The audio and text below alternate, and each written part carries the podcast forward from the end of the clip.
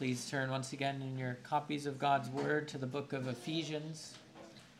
And we'll be considering this morning Ephesians chapter 5, beginning in verse 25 and continuing to verse 33. So, last week, if you remember, we moved from the walking section of Ephesians to the household code section of Ephesians. Yet, we also saw that the household code section of Ephesians was a continuation of the walking section.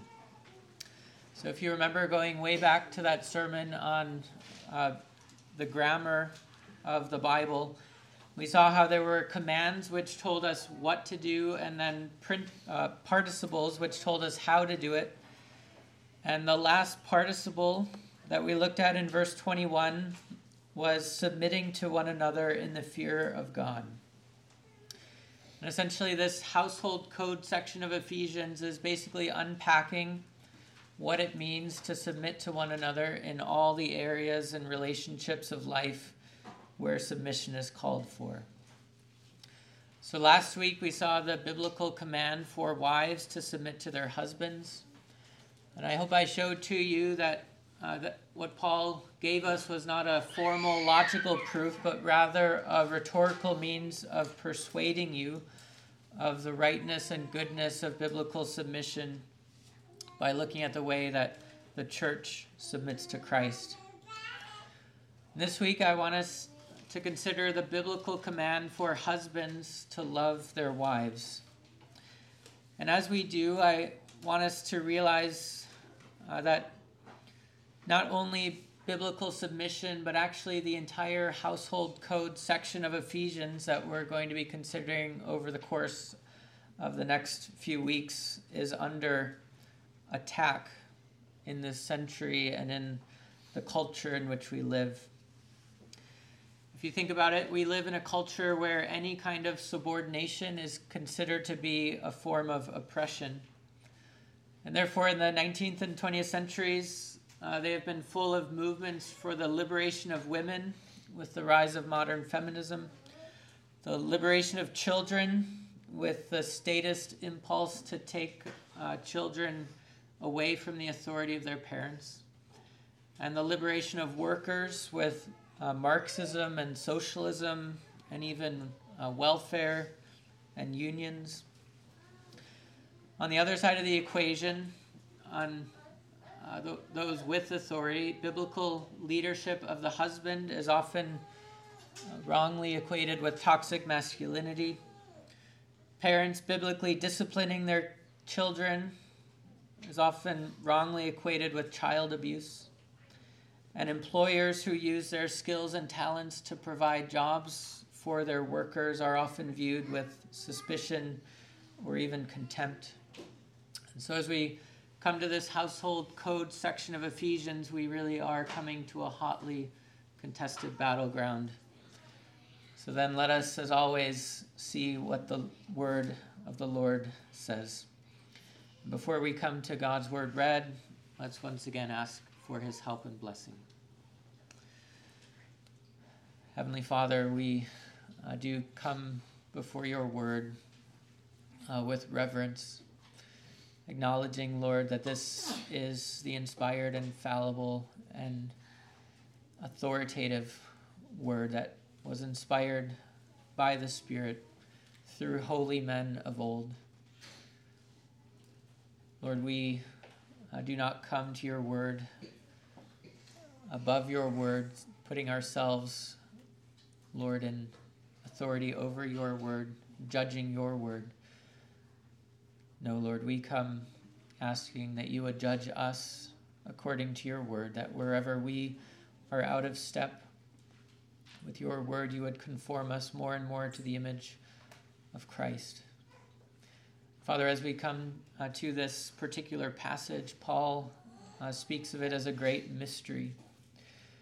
And even though in the scriptures the mystery often refers to that which has been revealed, we acknowledge that this has been revealed, but it is also, uh, in many ways, mysterious and difficult uh, to understand fully all that is meant uh, by this analogy between human marriage and the marriage between Christ and the church. And so, Lord, we pray that you would help us to understand it. We pray that you would give us eyes and ears to hear it. We pray that you would cause our hearts to long for all that this scripture holds forth to us uh, in uh, wonderful promises for your people.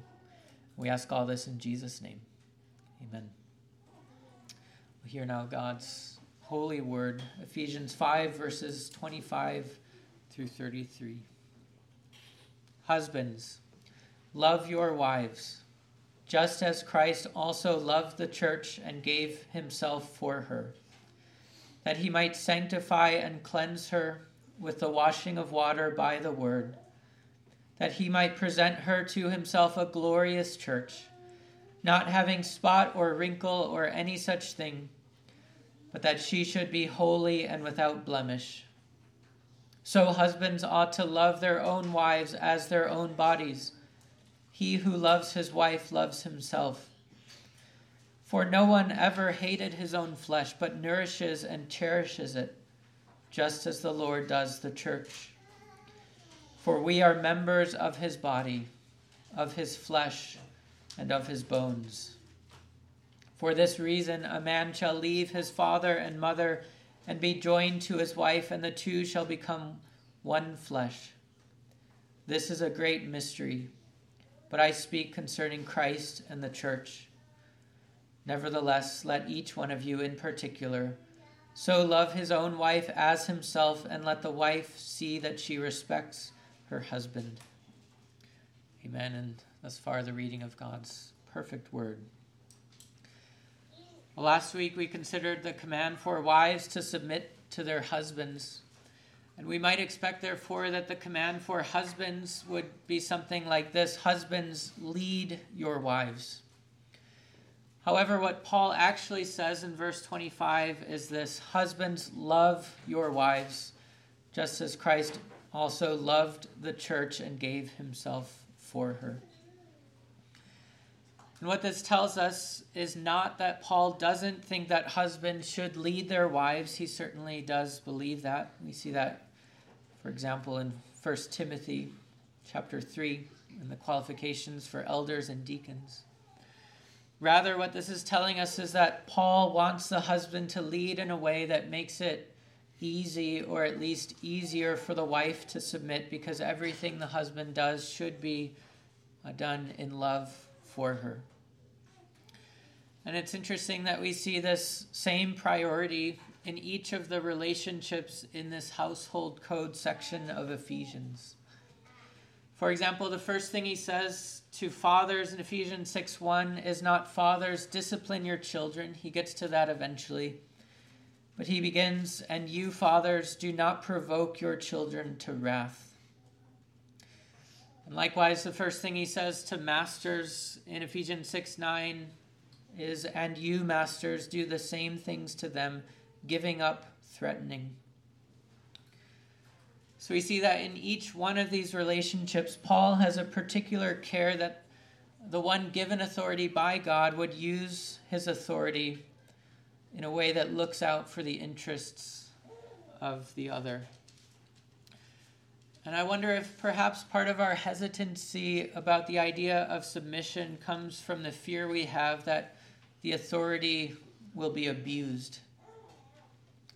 And perhaps that natural fear of the biblical notion of submission would be alleviated if we realized that biblical submission was intended to be willingly yielded in a context of a covenanted relationship where the husband promises to love his wife and to seek her good above all else. So, biblically speaking, loving comes first and leading follows naturally as an expression of that love because of the particular role which God has ordained for the husband. And in fact, we also see this even uh, in the English speaking world in our traditional wedding vows. If you think about it, our traditional wedding vows uh, don't mention leading, but they do mention loving. Leading is implied, but loving comes first. So here in the RPCNA, the husband's marriage vow goes something like this I, his name, take you, her name, to be my lawfully wedded wife, and covenant before God and these witnesses to be your loving and faithful husband, for better, for worse, for richer, for poorer, in sickness and in health, to love and to cherish, till death do us part. You're covenanting first and foremost to love your wife. And so, too, here, the overarching command for husbands in Ephesians 5 is for them to love their wives. And once again, Paul is going to base this command on the similarity between earthly marriage between a husband and a wife and the heavenly marriage between Christ and the church. The only difference that we see is that in the section on wives submitting to their husbands, Paul is going to make use of the headship aspect of marriage. But in this section on husbands loving their wives, he's going to go even further and explore even deeper realities of marriage. And so, as we consider this similarity between the earthly marriage between a husband and a wife and the heavenly marriage between Christ and the church, logically, there are two uh, ways that we can take this and make use of it for the good of our souls.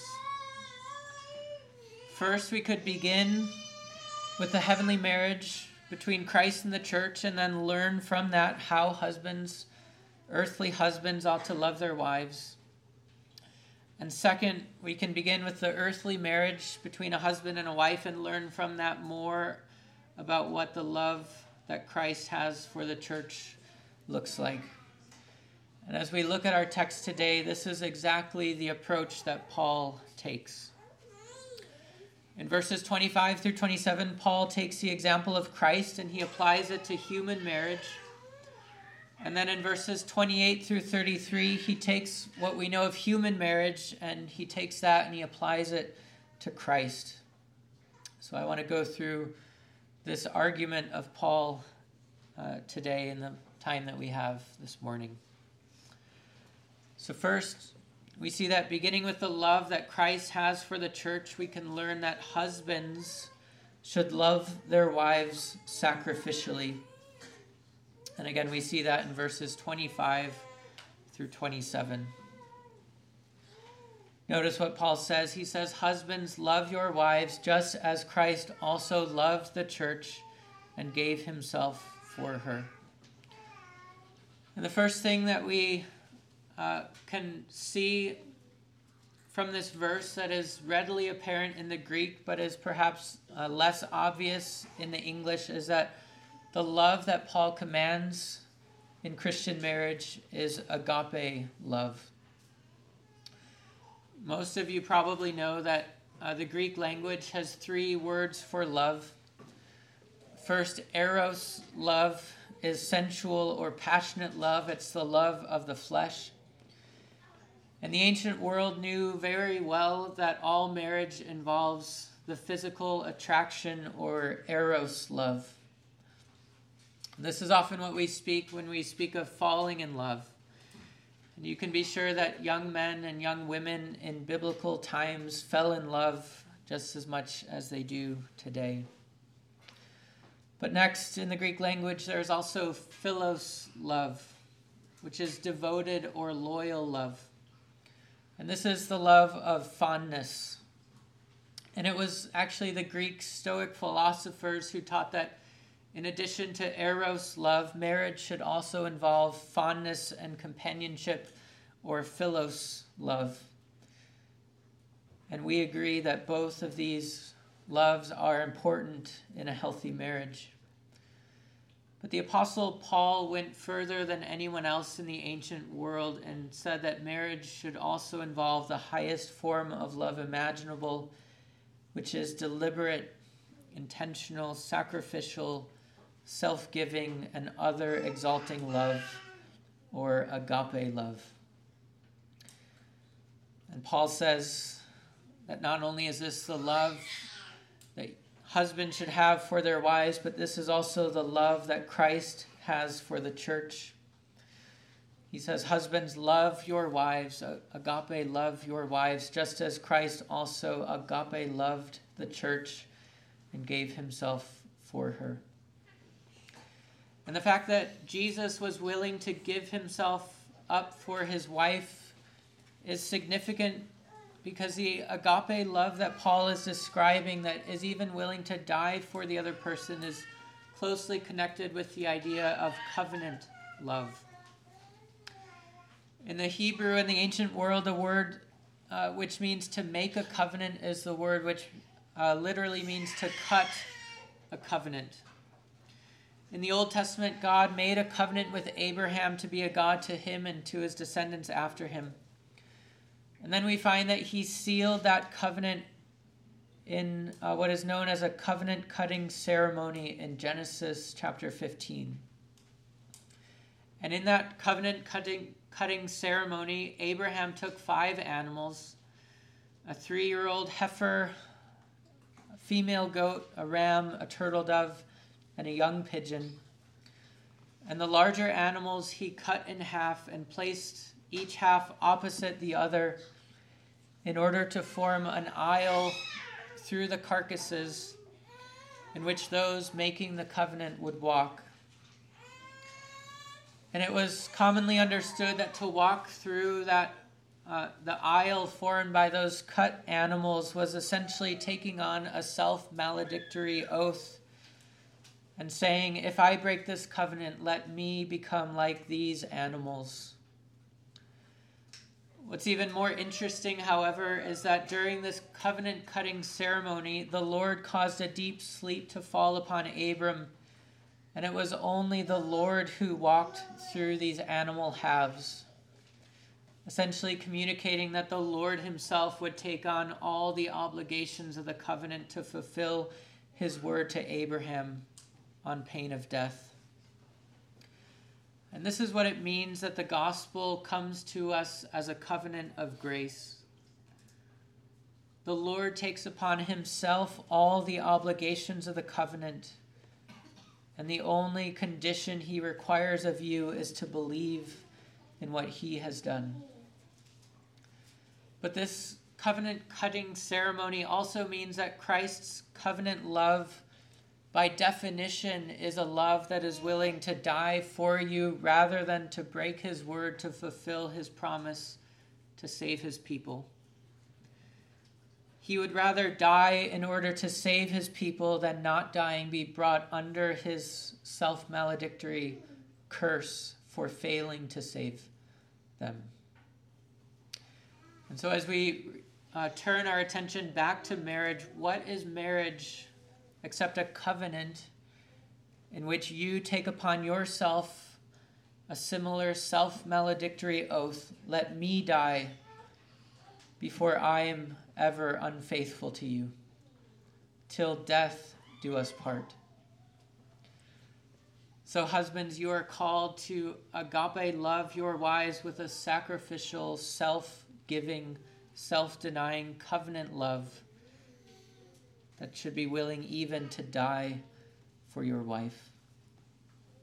I think it goes without saying that you should love your wife so much that you would be willing to physically die for her to defend her. But in addition, you should also be willing to die to yourself and to your own self interest within your marriage as you learn to put her interests and her preferences above your own. And therefore, when you define uh, the love that God requires for husbands in that way, well, then the command for husbands to love their wives actually becomes very similar to the command for wives to submit to their husbands. Speaking of these two controlling words to submit and to love, John Stott writes this.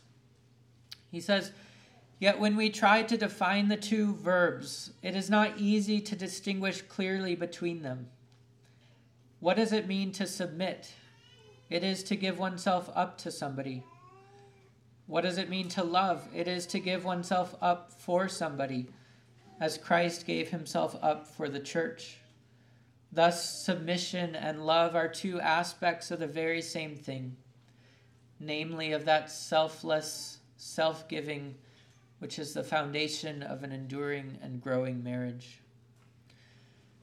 In other words, we don't believe, or I don't believe, that the Bible teaches mutual submission because submission has a very specific meaning. And the Bible is clear that the husband has a headship or authority over his wife. Yet, even though there is not mutual submission, there is a mutual humility and a mutual other centeredness, which will mean that the husband should lead in a way that actually looks out for his wife's best interests and should care for her concerns. So, what does it mean then for uh, the, uh, the church, for Christ to love the church self sacrificially and in a way that looks out for the best interests of his bride?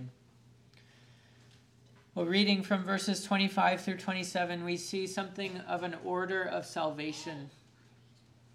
Paul says, Husbands, love your wives just as Christ also loved the church and gave himself for her, that he might sanctify and cleanse her with the washing of water by the word, that he might present her to himself a glorious church, not having spot or wrinkle or any such thing, but that she should be holy and without blemish.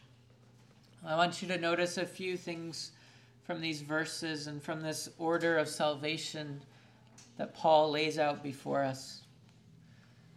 First, I want you to see that Jesus didn't love us because we were lovely or beautiful, but he loved us and died for us before we were beautiful.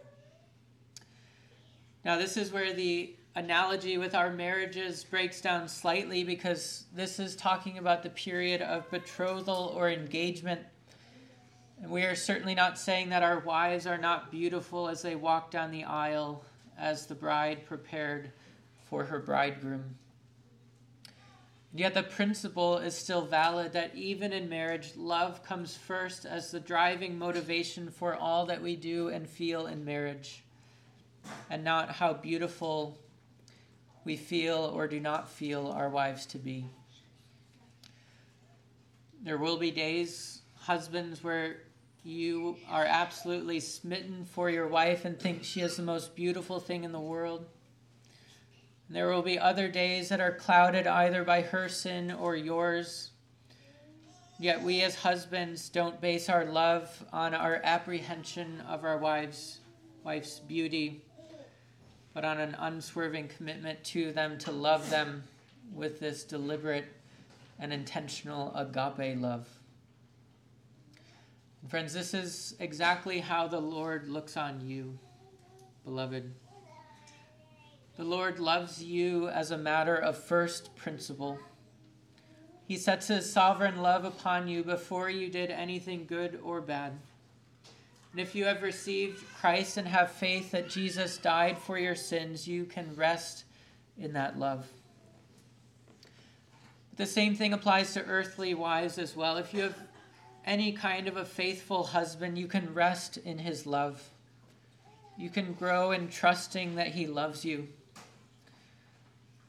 But, friends, this is the case especially with our heavenly bridegroom. Friends, his love for you is not dependent on your good days and your bad days, but it is a constant and complete and perfect love. And therefore, you can have co- complete assurance that Christ loves you. But second, I want you to notice that even though Jesus didn't love you because you were beautiful, I want you to notice uh, that Jesus loved you and died for you in order to make you beautiful and accepted in the sight of God. We see that in verses 26 and 27. Paul says, that he might sanctify and cleanse her with a washing of water by the word, speaking of our justification and sanctification. And then verse 27 that he might present her to himself a glorious church, not having spot or wrinkle or any such thing, but that she should be holy and without blemish, speaking of our final glorification.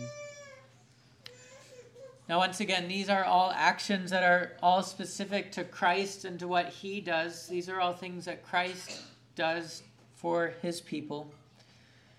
And yet, if we were to apply the same principle to our marriage, I think the principle is this part of loving our wives and seeking their good is to seek their spiritual growth and well being.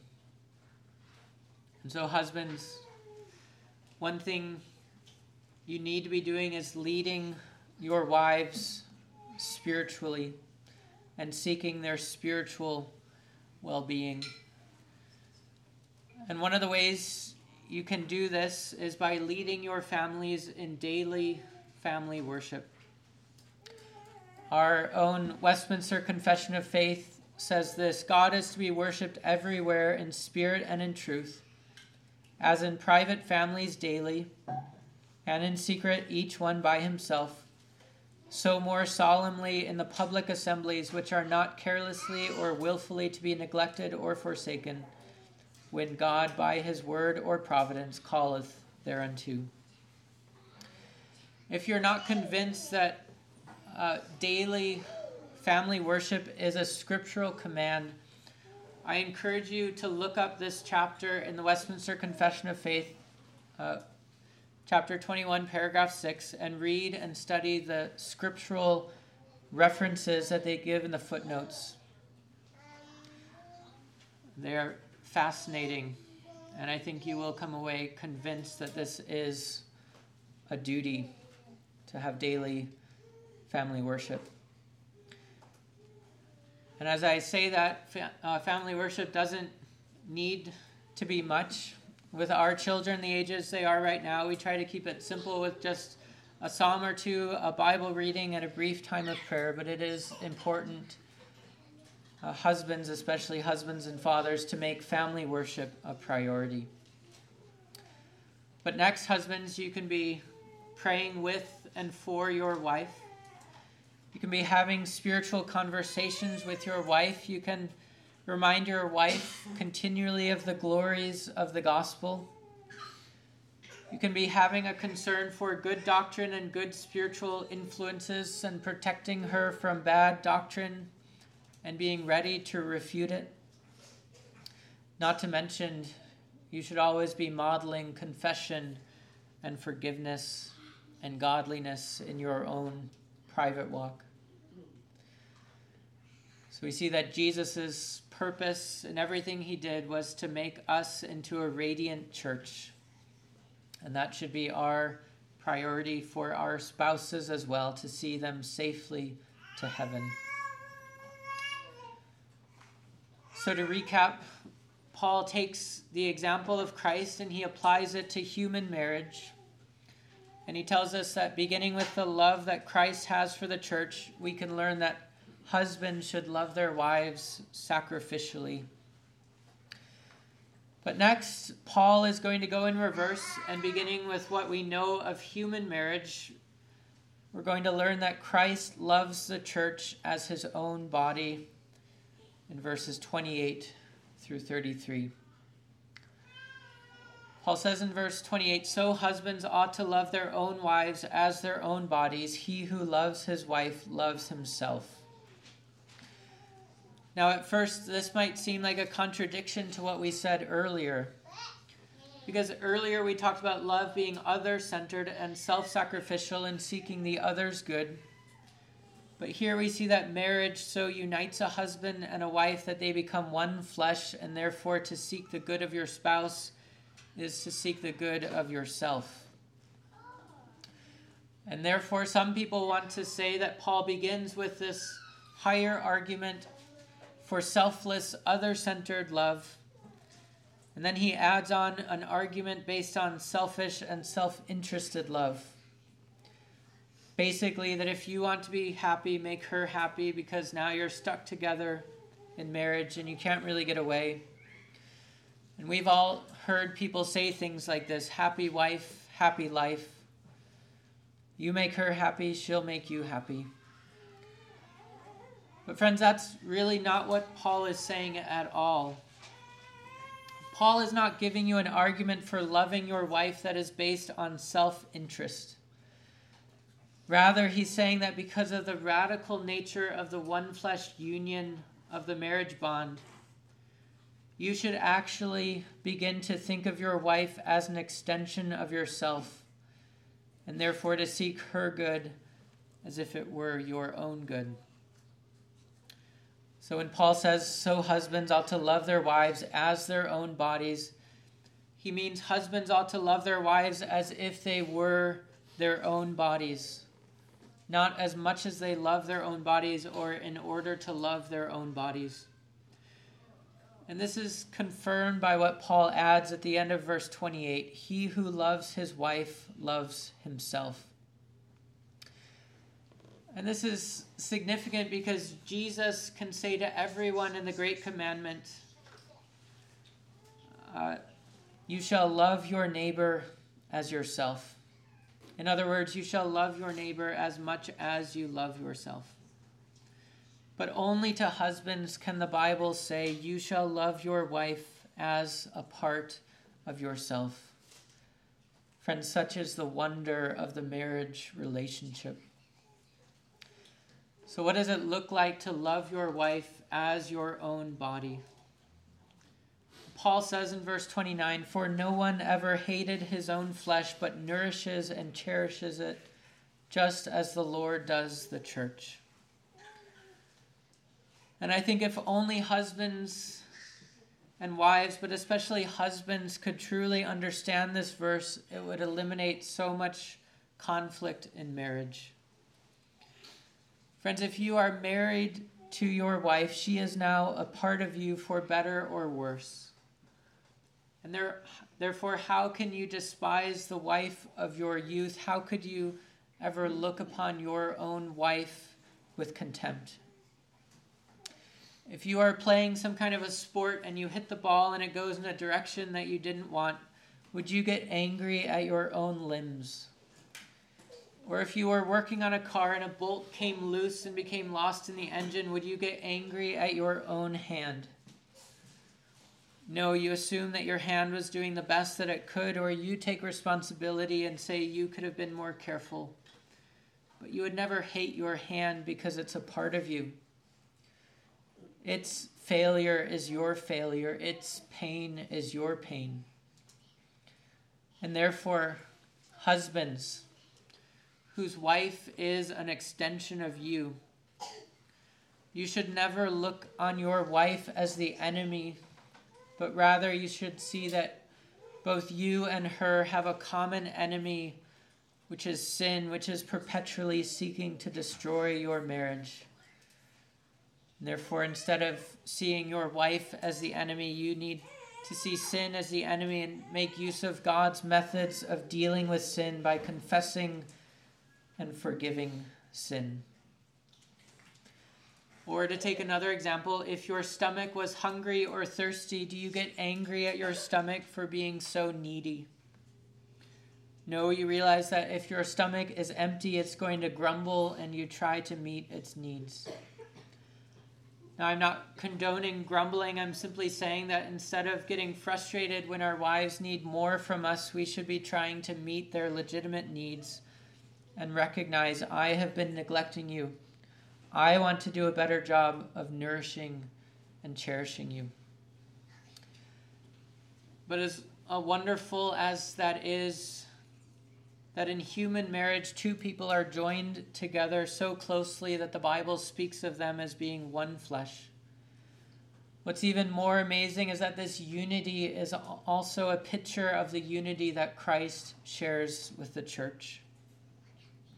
So at the end of verse 29, Paul says, For no one ever hated his own flesh, but nourishes and cherishes it, just as the Lord does the church. And Friends, as we come to this verse, this is a profound thought. Because we already know that if we truly belong to Christ, then we know that God the Father loves us just as if we were his only beloved Son, the Lord Jesus Christ. But here we see in Ephesians 5 an equally magnificent truth, an equally comforting truth to the soul, which is that because of our union with Christ, Christ, as the perfect husband, also loves us as if we were a part of himself. And therefore, beloved, you can have confidence both in God the Father's love and in Christ the Son's unfailing love toward you. So, in the next two verses, in verses 30 and 31, Paul is going to give us two realities of human marriage that are going uh, to demonstrate this profound truth about the unity that Christ shares with the church, which can make it so Christ can say that he loves us as his own body. And the first reality of human marriage that Paul draws our attention to is in verse 30. Paul says, For we are members of his body, of his flesh, and of his bones. Now, if you're not using the King James Version or the New King James Version, you probably don't have the second half of that verse. And I've already taken the time at least once this past year to explain why that is, but briefly, it's not because the translators are translating the same Greek words and deciding to translate them slightly differently. Rather, it's because the translators are looking at different Greek words. So the King James Version and the New King James Version are based on what is known as the received text, which is the text uh, that was copied and multiplied and used in the church uh, through many centuries. And then uh, this was the most numerous and uniform text that we had at the time of the Reformation when uh, the printing press um, basically codified it at the time of the Reformation. So, this is what the King James Version and the New King James Version are based off of. The ESV, the NIV, and virtually all other modern translations, on the other hand, are based um, off of what is known as the critical text, which gives a much greater weight to two manuscripts discovered in the 1800s and I've already explained why I think it's safe to trust the received text because it is the product of the Spirit working in the church throughout the generations and through providence. And on the other hand, I, I also think that we can view with suspicion a small handful of manuscripts that were only recently discovered, which do not agree with the vast majority of manuscripts.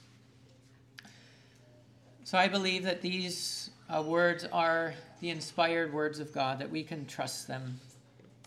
And so, having established that these are the inspired words of Scripture, what does it mean then that we are members of his body, of his flesh, and of his bones? Well, this is clearly a reference to Genesis 2:23, where God caused a deep sleep to fall upon Adam. And he took one of Adam's ribs and made the rib into into a woman. And when Adam awoke, he said, This is now bone of my bones and flesh of my flesh. She shall be called woman because she was taken out of man. So, here in Ephesians 5, Paul is saying that just like Eve was formed from Adam and presented to Adam, so too the church was formed from Christ and presented back to Christ. And therefore, Christ loves us because we came from him. So we have a unity with Christ first by virtue of the fact that we owe our origin to him. He gave us not just his rib, but his whole body that we might become a new creation, united to Christ and renewed after the image of Christ, and so that Christ might be formed in us. But not only does the creation of Eve from Adam's rib point to that unity between Christ and the church.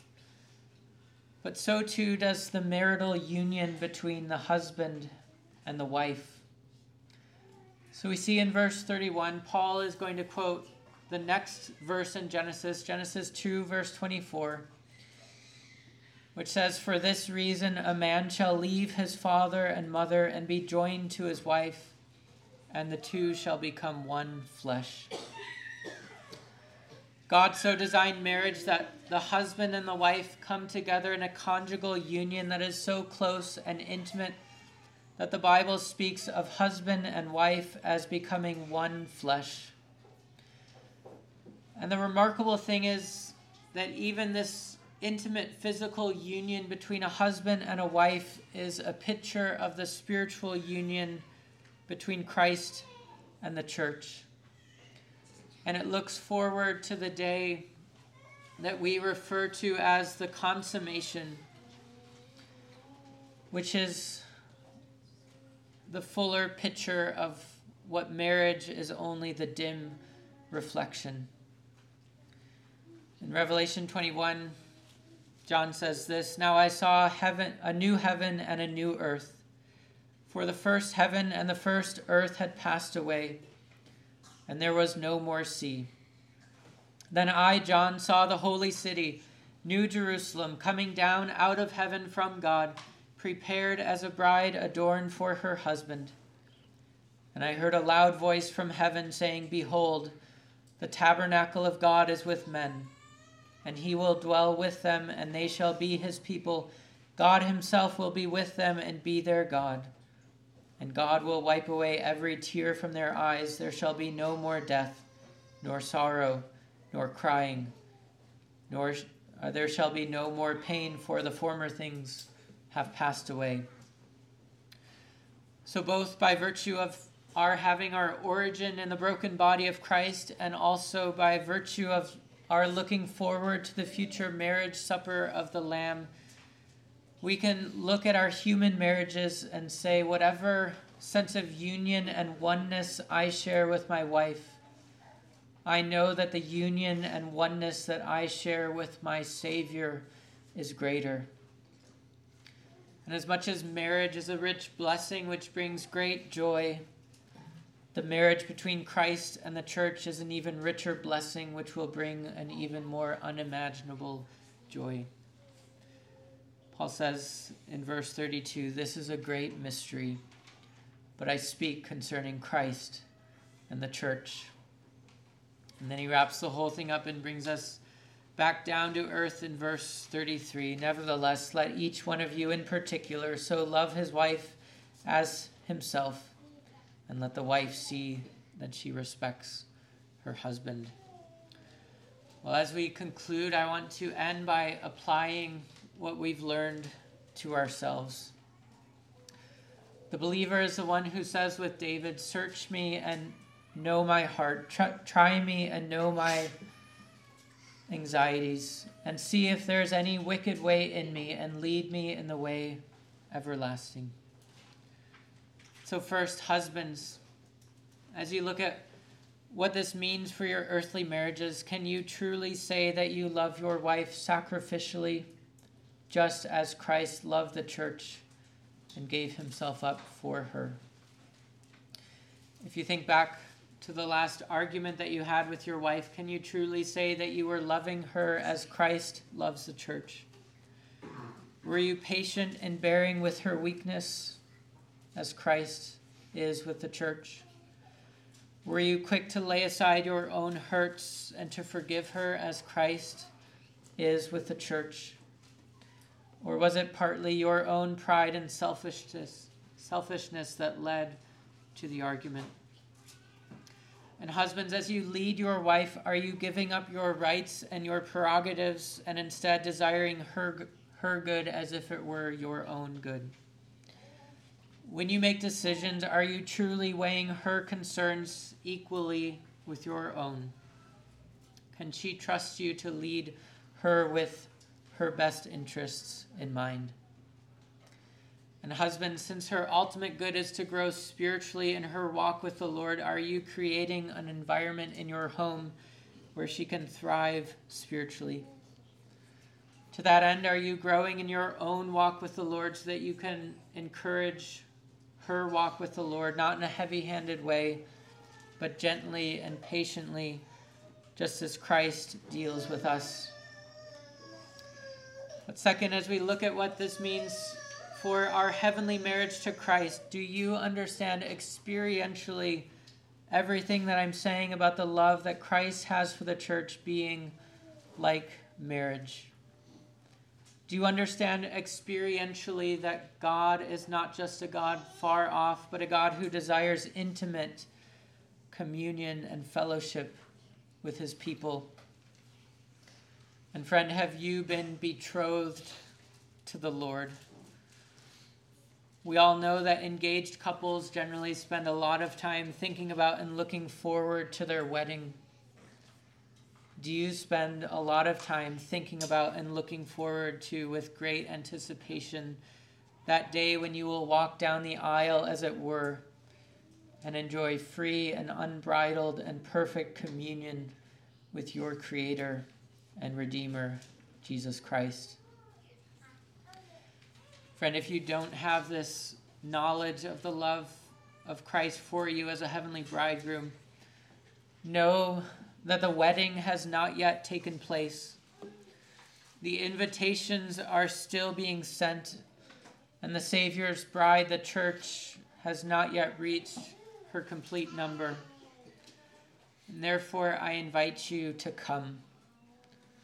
Confess your own unworthiness to appear before so great a Savior and a husband, and yet believe, friend, that all who come to Him confessing their sins, He will by no means cast out, but He will receive you into His loving arms, and He will love you with an everlasting arm. Oh, sorry, He will love you with an everlasting love. And as Isaiah promised to Israel of old, so he promises to you. From Isaiah 62, verse 4 You shall no longer be termed forsaken, nor shall your land any more be termed desolate. But you shall be called Hephzibah, and your land Beulah, for the Lord delights in you, and your land shall be married. Amen. Let's pray. Heavenly Father, we thank you for uh, this amazing gift of marriage, both human marriage, but also that it points beyond human marriage to the love between Christ and his bride, the church. Lord, may we, as we walk uh, this journey of life, may we be continually more and more focused and excited and interested and desirous of that day when Jesus Christ will be revealed and we will be drawn up to her and we will be with her forever. Lord, even now, uh, we pray that we would enjoy a foretaste of that fellowship, for we are one with Christ, and yet we look forward to the day when that fellowship will be complete and we will see not with the eyes of faith, but with the eyes of sight. We ask all this in Jesus' name. Amen.